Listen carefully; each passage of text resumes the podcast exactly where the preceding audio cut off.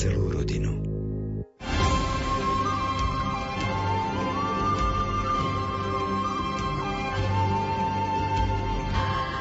Relácia Výber z pápežských encyklík je to pre vás, milí priatelia, aj dnes. Pripravili sme si ďalšie zo série čítaní a komentárov, tentoraz ku encyklíke pápeža Pia XI. Divini Redemptoris o bezbožníckom komunizme. Text encyklíky načítal Miroslav Kolbarský. Komentáre k textom si pripravil Anton Fabián a technickú reláciu pripravujú Jaroslav Fabián a Martin Ďurčo.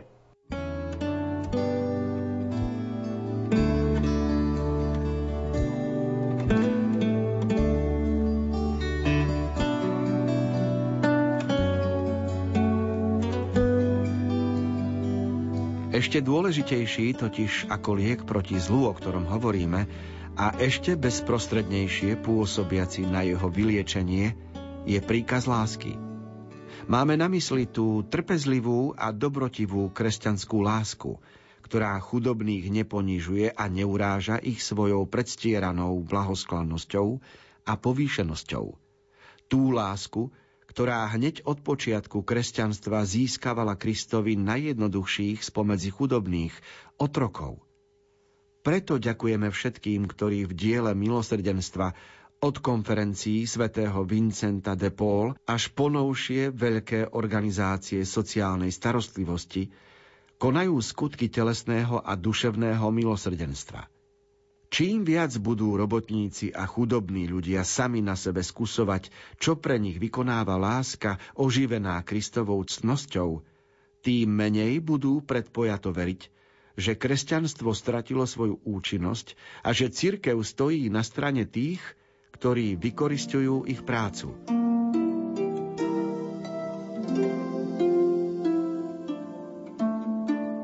Diela milosrdnej lásky, ktoré spomína pápež v článku 46 svojej encyklíky o bezbožnom komunizme, tie diela sa dajú pozorovať v každom storočí. On síce spomína diela Vincenta de Paul a Lazaristov, a to je od 16. storočia, ale aj v tej dobe vznikali milosrdní bratia, nové nemocnice, výskum v oblasti farmakológie. Ďalší priniesli pokroky sociálne v školstve, ako boli jezuiti alebo piaristi. Ďalší priniesli pokroky v oblasti výchovy, ako boli Saleziáni a Don Bosco s nápadom, ktorý je u neho geniálny, a síce preventívny systém výchovy. A radom by sme mohli hovoriť o reholiach alebo spoločnostiach, ktoré spôsobili nejaké dielo milosrdnej lásky vo svete. Čiže tá charitatívna činnosť za posledné storočia v novoveku nabrala veľké rozmery v rozličných krajinách, v rozličných dobách. A samozrejme aj mimo katolíckej cirkvi, aj v oblasti evanjelických, luteránskych, kalvínskych spoločností, aj vo svete Ázie. Všade by sme mohli odkryť diela milosrdnej lásky.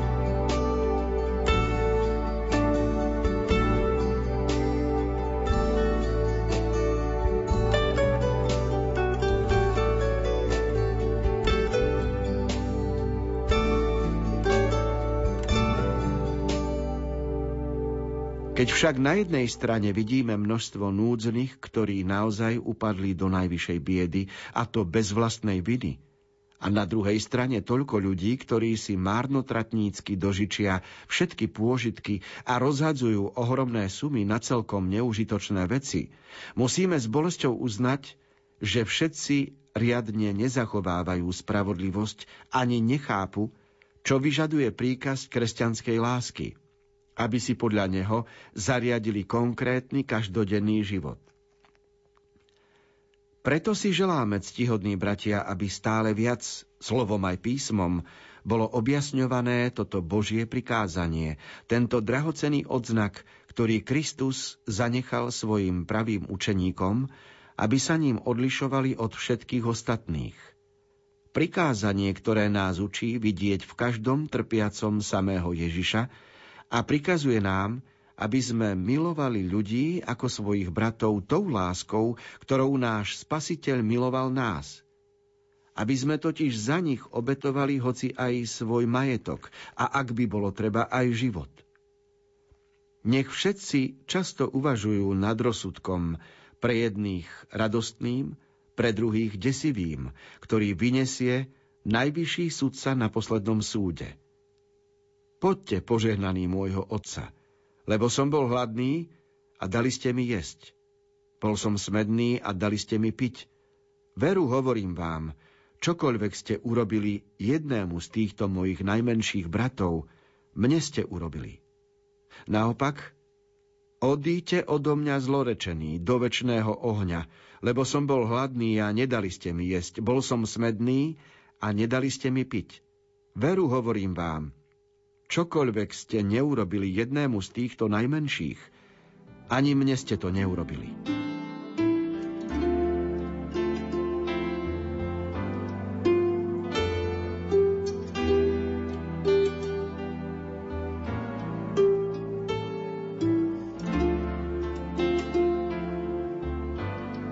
Niektoré slová zo Svätého písma, čiže citáty, stali sa zlatou niťou pre život jednotlivcov a inšpirovali ich k veľkým novým dielam. Vidíme to pri matke Tereze, pre ktorú Ježišov smäd na kríži a výrok Sicio, som smedný, sa stal rozhodujúcim a rozhodla sa preto pomáhať ľuďom v ich smede, po živote, smäd po láske, smäd po radosti a tak ďalej. A tak by sme mohli pokračovať pri každom jednom svedcovi v dejinách, lebo vidieť, že toto sú slova Božie, ktoré motivujú človeka a stimulujú ho k tomu, aby na novo, v novej dobe, v nových okolnostiach konal dielo lásky. A o tom hovorí aj pápež Pius XI v článku 47, keď nás vyzýva vidieť v každom trpiacom samého Ježiša a aby sme milovali tou láskou, ktorou Spasiteľ miloval nás.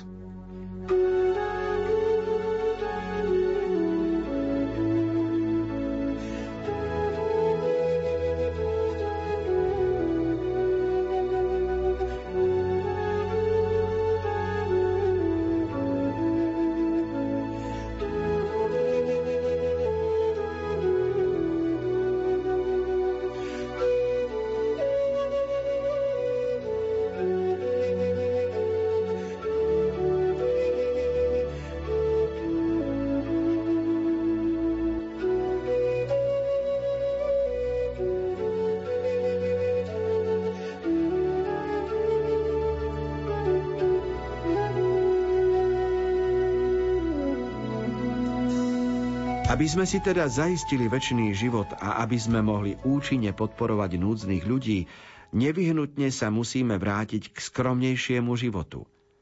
Musíme sa zrieknúť radovánok, často aj hriešnych, ktoré nám bezočivo v takej hojnosti ponúka svet. Z lásky k blížnemu musíme zabudnúť sami na seba. Božská sila, ktorá má v sebe moc obrodiť svet, sa skrýva v onom novom prikázaní, ako ho nazval Ježiš, kresťanskej lásky, ktorého verné zachovávanie vleje do srdca vnútorný mier, aký svet nepozná a účinne bude pôsobiť proti zlu, ktoré trápi svet.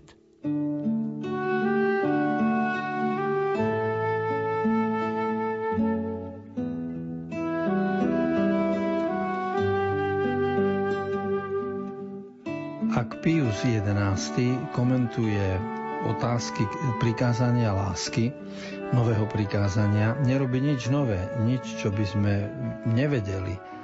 Ale zaujímavo to formuluje, pretože hovorí, že naša schopnosť podporovať druhých, pomáhať ľuďom, mať ich radi, závisí od ochoty potrieť svoje sebectvo, zabudnúť sám na seba, a tým odkryť božskú silu. Čiže Božia sila, Božia priazeň v našom živote je taká veľká, že sama sa podriadila našej schopnosti potrieť sebectvo.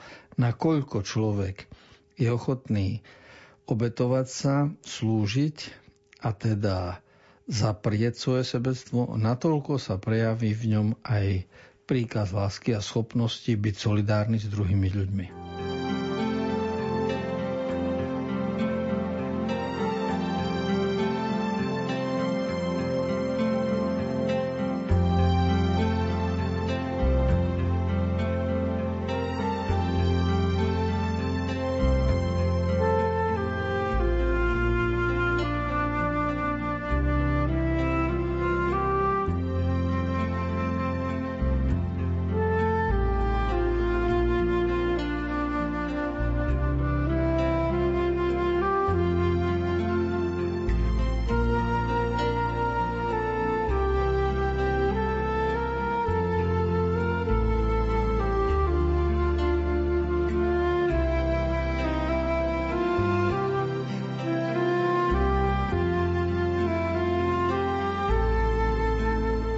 Láska však nikdy nebude skutočnou láskou, ak nebude rešpektovať spravodlivosť.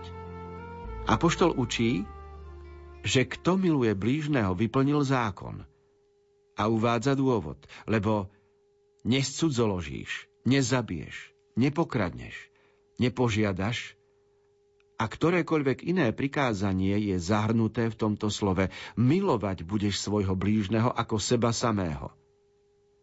Ak teda možno, ako hovorí apoštol, všetky povinnosti zhrnúť do jediného prikázania o pravdivej lásky, a to aj tie, ktoré sú výrazom prísnej spravodlivosti, ako nezabíjať a nekradnúť, potom láska, ktorá pozbavuje robotníka spravodlivej mzdy, nie je láskou, ale iba bezcenným slovom a prázdnou škrupinou lásky.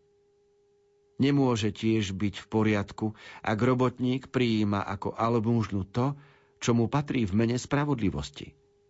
Takisto nikto sa nesmie pokúšať o to, aby sa drobnými almužnami zbavil povinnosti, ktoré prikazuje spravodlivosť. Láska aj spravodlivosť ukladajú povinnosti často v tej istej veci, ale z rozličných hľadísk, a robotníci plným právom, veď to vyžaduje ich dôstojnosť, bývajú veľmi citliví pri rozlišovaní povinností, ktoré na nich nakladajú druhí.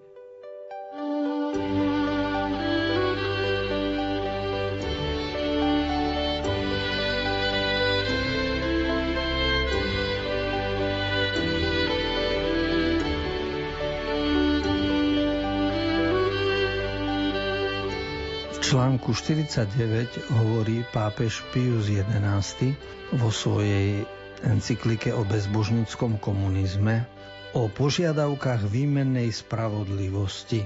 To znamená, že robotník je hoden svojej mzdy a je teda požiadavka spravodlivosti, aby bol zaplatený, a nemôže byť jeho plat iba prejavom almužny zo strany zamestnávateľa.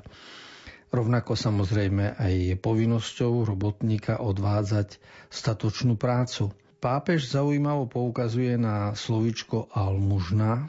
Na jednej strane cirkev učí, že chudobných budete mať vždy medzi sebou, to znamená, že aj almužnu a solidaritu prejavovať bude vždy potrebné.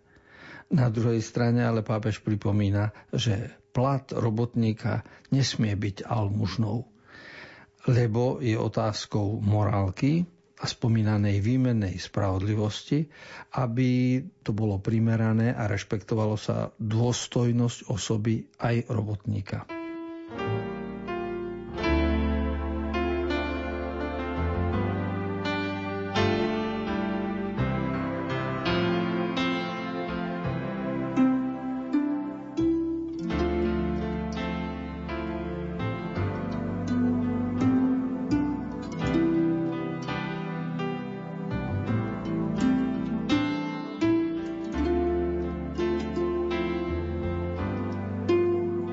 No okrem spravodlivosti nazývanej výmenou je aj sociálna spravodlivosť, a tá takisto ukladá povinnosti, ktorým sa nemôžu vyhnúť ani zamestnávateľia, ani robotníci.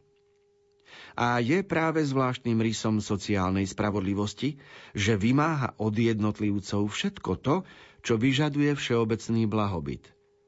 Ale ako v každom živom organizme nie je postarané o celok, ak sa nedostane všetkým jednotlivým častiam a údom to, čo potrebujú, aby mohli vykonávať svoju funkciu, práve tak nemôže byť riadne postarané o sociálne organizmy a blahobyt celej spoločnosti, ak nedostanú jednotliví jej príslušníci, totiž ľudia vystrojení dôstojnosťou osoby, všetko to, čo každý potrebuje pre svoju spoločenskú úlohu.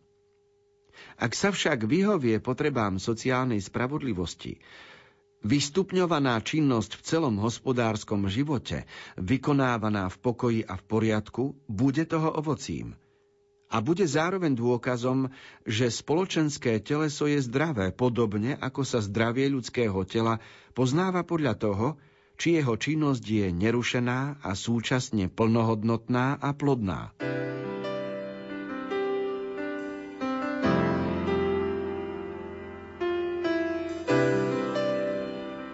Tak ako existuje spravodlivosť ekonomická, finančná, tak existuje aj spravodlivosť sociálna, to znamená v oblasti spoločenského života. A pápež poukazuje na to, že podobne ako v ľudskom tele, vzťah jedného orgánu k celému telu, podobne aj v spoločnosti jeden človek voči systému, v ktorom žije, je veľmi dôležité tento vzťah rešpektovať. Čiže nemôže byť zdravý organizmus, ak je nejaký úd chorý. Nemôže byť spoločnosť dobrá, ak nejaká časť ľudí je v núdzi, v nedostatku a vykorisťovaná alebo potláčaná. Preto spoločenský život potrebuje premeny a rozvoj, tak ako ozdravovanie ľudského tela vzhľadom na vzťah medzi jednotlivými orgánmi.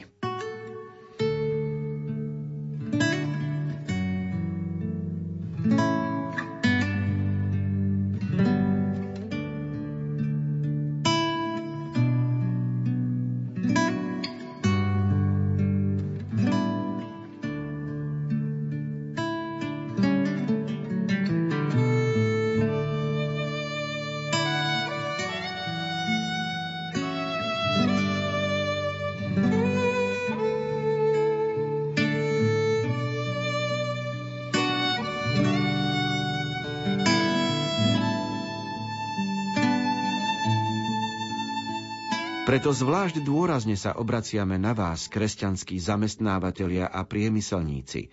Vy máte často veľmi ťažkú úlohu, lebo nesiete ťaživé bremeno bludov nespravodlivého hospodárskeho systému, ktorý zhubne ovplyvňoval už niekoľko pokolení. Buďte si aj vy vedomí svojej zodpovednosti. Pravdou je, bohužiaľ, že konanie niektorých katolíkov prispelo k tomu, že bola otrasená dôvera robotníkov k náboženstvu Ježiša Krista. Nechceli pochopiť, že kresťanská láska vyžaduje uznanie istých práv, na ktoré má robotník jednoznačne nárok a ktorému cirkev zrejme a výslovne priznala.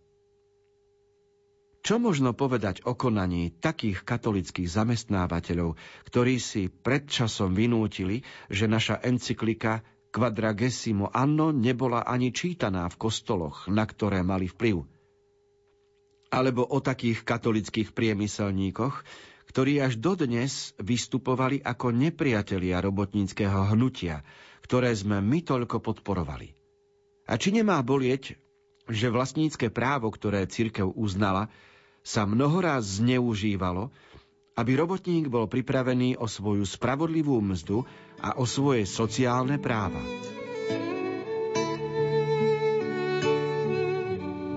Téma, ktorú rozoberáme, pochádza z obdobia pred druhou svetovou vojnou a pápež hovorí o sociálnych veciach, o povinnostiach zamestnávateľov a zamestnancov v súvislosti s komunizmom a socializmom, ktorý sa začal šíriť zvlášť na východe v Rusku a vo svete marxistická teória bola nákazlivá. Z historického hľadiska vieme, že okolo roku 1900 cirkev stratila robotníkov. A teraz kto cirkev? Cirkev v zmysle Vatikán, biskupy, kardináli, hierarchia? V článku 50 pápež Pius XI si lamentuje a sťažuje sa, že mnohí podnikatelia, kapitalisti aj katolícky, svojim konaním otrasli dôveru robotníkov k náboženstvu Ježiša Krista. To znamená, že tú stratu robotníkov preniesol ako keby z hierarchie na tých, ktorí robotníkov platili. Na druhej strane mnohí hovoria aj o tom, že práve i vtedy bohatý Vatikán, bohatí biskupy, bohatá cirkev, to bolo príčinou toho, čo nazývame, že cirkev stratila robotníkov. Ale v článku 50 pápež píše, že robotnícke hnutie toľkokrát podporoval. Je na to aj dôkaz, Quadragesimo Anno je encyklika z medzivojnového obdobia a pápež si lamentuje na to, že sa nečíta v kostole a nevykladá. Samozrejme, že z hľadiska obsahového text je zložitý, náročný, ale téma by mala byť predkladaná aj v rámci kostola.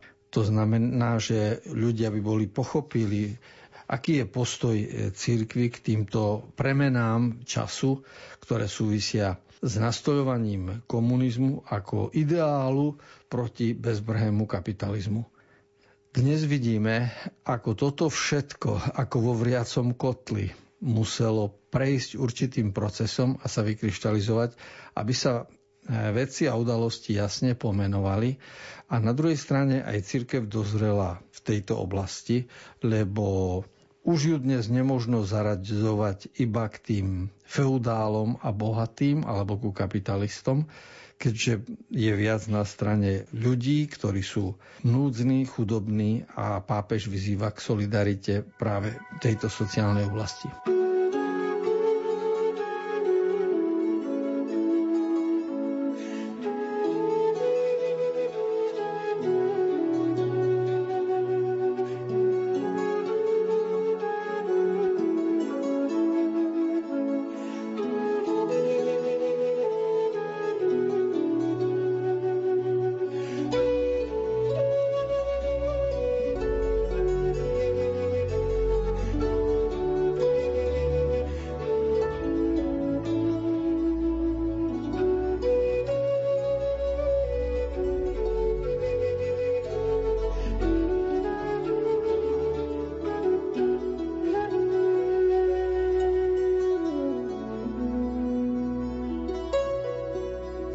Nedá sa však povedať, že sa zadosť učinilo sociálnej spravodlivosti, ak robotníci nemajú zaistenú svoju osobnú existenciu a existenciu svojich rodín dostatočnou mzdou. Ak sa im neposkytne príležitosť získať si nejaký skromný majetok, aby sa tak predchádzalo pohrome všeobecného pauperizmu, ak sa pre nich vhodnými opatreniami nevytvárajú možnosti súkromného a verejného poistenia na čas ich staroby, pre prípad choroby alebo nezamestnanosti. Skrátka, aby sme zopakovali, čo sme povedali v encyklike Quadragesimo Anno. Až vtedy sociálne hospodárstvo bude skutočne fungovať a prinesie svoje plody, keď sa všetkým jednotlivým členom spoločnosti poskytnú všetky dobrá, ktoré sa dajú vyťažiť s využitím prírody, technickej zručnosti a sociálneho usporiadania hospodárenia.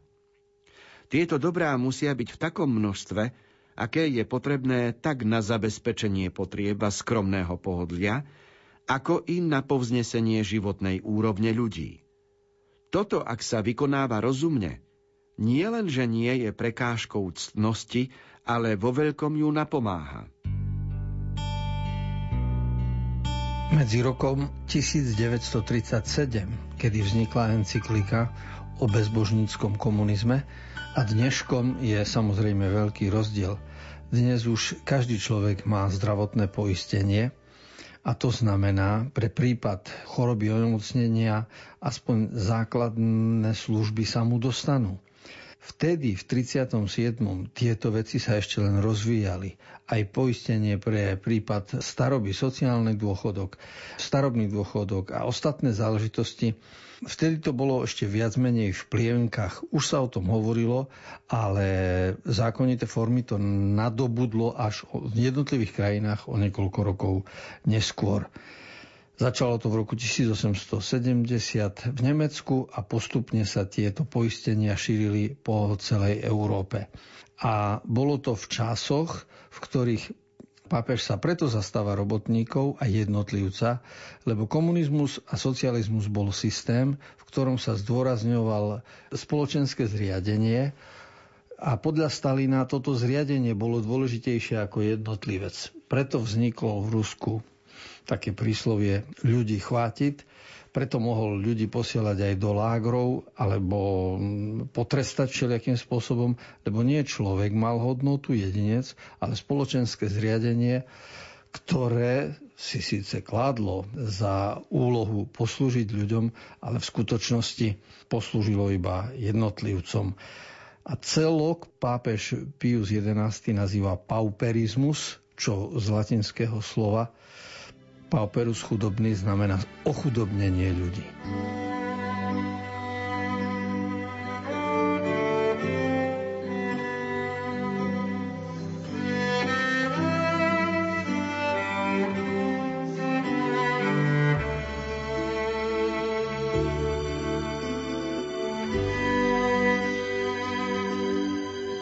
Ďalej v otázke mzdy, ako sa to dnes často stáva, jednotlivci nie sú schopní zachovávať spravodlivosť, iba ak sa všetci dohodnú, že ju budú zachovávať. To sa realizuje prostredníctvom organizácií zamestnávateľov, bez ktorých je takmer nemožné predísť konkurenčnému boju, ktorý býva veľkým nebezpečenstvom pre robotnícke práva. Preto je povinnosťou podnikateľov a zamestnávateľov zakladať a rozvíjať organizácie, ktoré sa stavajú normálnym prostriedkom na dosiahnutie spravodlivosti. No aj robotníci nech pamätajú na svoje povinnosti lásky a spravodlivosti voči zamestnávateľom a nech sú presvedčení, že tak lepšie zabezpečia svoje vlastné záujmy. Ak teda pozorujeme silné vnútorné spojitosti hospodárskeho života, potom, ako sme už povedali v encyklike Quadragesimo Anno, nie je možné, aby v hospodársko-sociálnych vzťahoch zavládla spravodlivosť a láska iba pomocou sústavy stavovských a medzistavovských združení na pevných kresťanských základoch. Tieto združenia, skôr sa hovorievalo stavy, budú musieť byť vybudované podľa rozličných miestnych pomerov a podľa časových potrieb.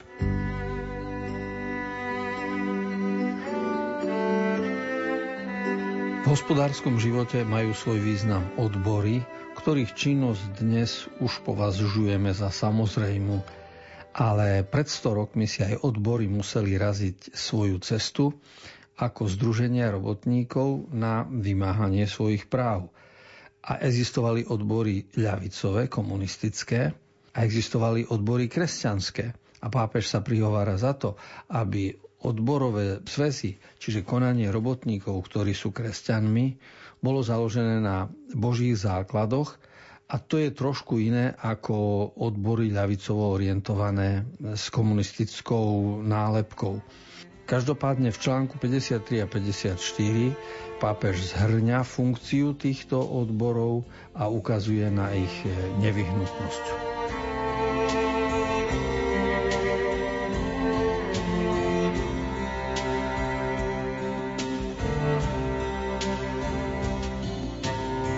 Náš čas nad encyklikou pápeža Pia XI Divini Redemptoris sa pre dnešok naplnil.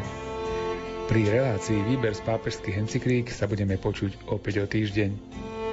Text encykliky načítal Miroslav Kolbarský. Komentáre k textom si pripravil duchovný otec Anton Fabián a od techniky sa lúčia a príjemný deň prajú Jaroslav Fabián a Martin Ďurčo.